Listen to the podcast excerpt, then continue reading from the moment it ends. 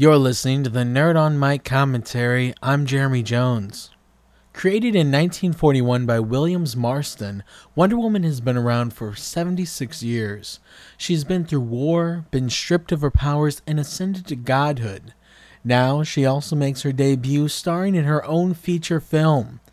By the time you hear this, you'll have probably heard great things about the DC film directed by Patty Jenkins. You will have heard that it earned $103.3 million in its opening weekend. You will have heard it holds an overall approval rating of 93% on Rotten Tomatoes. So, what is there that is left to say? Wonder Woman is fun. Gal Gadot's portrayal of the Princess of Themyscira brings a well balanced blend of strength and innocence. She acts as a young woman discovering a world that is much different than her upbringing led her to believe. I remember watching Wonder Woman's appearance in Batman vs. Superman. Many people said she was one of the best redeeming aspects of the film, starring DC's two powerhouses, and one of the moments in that film which stood out to me is a moment where the monstrous doomsday creature knocks Wonder Woman down and she looks up with a smirk. That smirk was a thing of beauty, and according to articles I later read, was a moment of improvisation. Patty Jenkins took that moment in Dawn of Justice and had Miss Gadot expand it throughout her character in the film. She will not tolerate injustice. She will beat it down with a ferocity that is unheard of. But on the other hand, she will joyously celebrate the wonder and majesty of the world.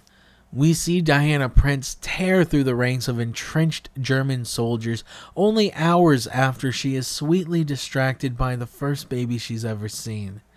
I cannot get over this film's brilliant balance of humor and action. I can only assume that the writers and crew took careful notes about previous installments of DC's films and the films of their rivals at Marvel. The film doesn't just focus on Diana of Themyscira, it has a wide and well rounded supporting cast. From the motherly queen of the Amazons, who struggles with the dueling duties of protecting her daughter and training the Amazons' greatest warrior, to the band of unlikely heroes in war torn Europe. The liars, the murderers, and the smugglers. All of the characters are fun to see and have beautiful chemistry with their fellow cast members.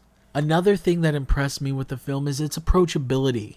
There are films that have agendas. These agendas can easily overtake the film and potentially ruin them. Films that try so hard to push their ideals on a person that the entire narrative ends up being rejected. Going into Wonder Woman, I was afraid that it would become a male bashing cinematic foray, that it would paint men as, well, to steal an actual line from the film, prove them unnecessary but it doesn't.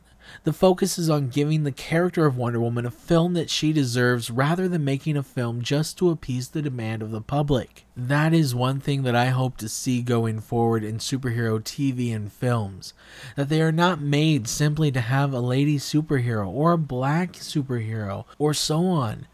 Diversity is awesome, but it shouldn't overshadow these characters and the stories that are being told. I want studios to make wonderful films starring Wonder Woman, Batgirl, Captain Marvel, or the Gotham City Sirens, but make sure they're not being made to simply check off a box on your diversity checklist.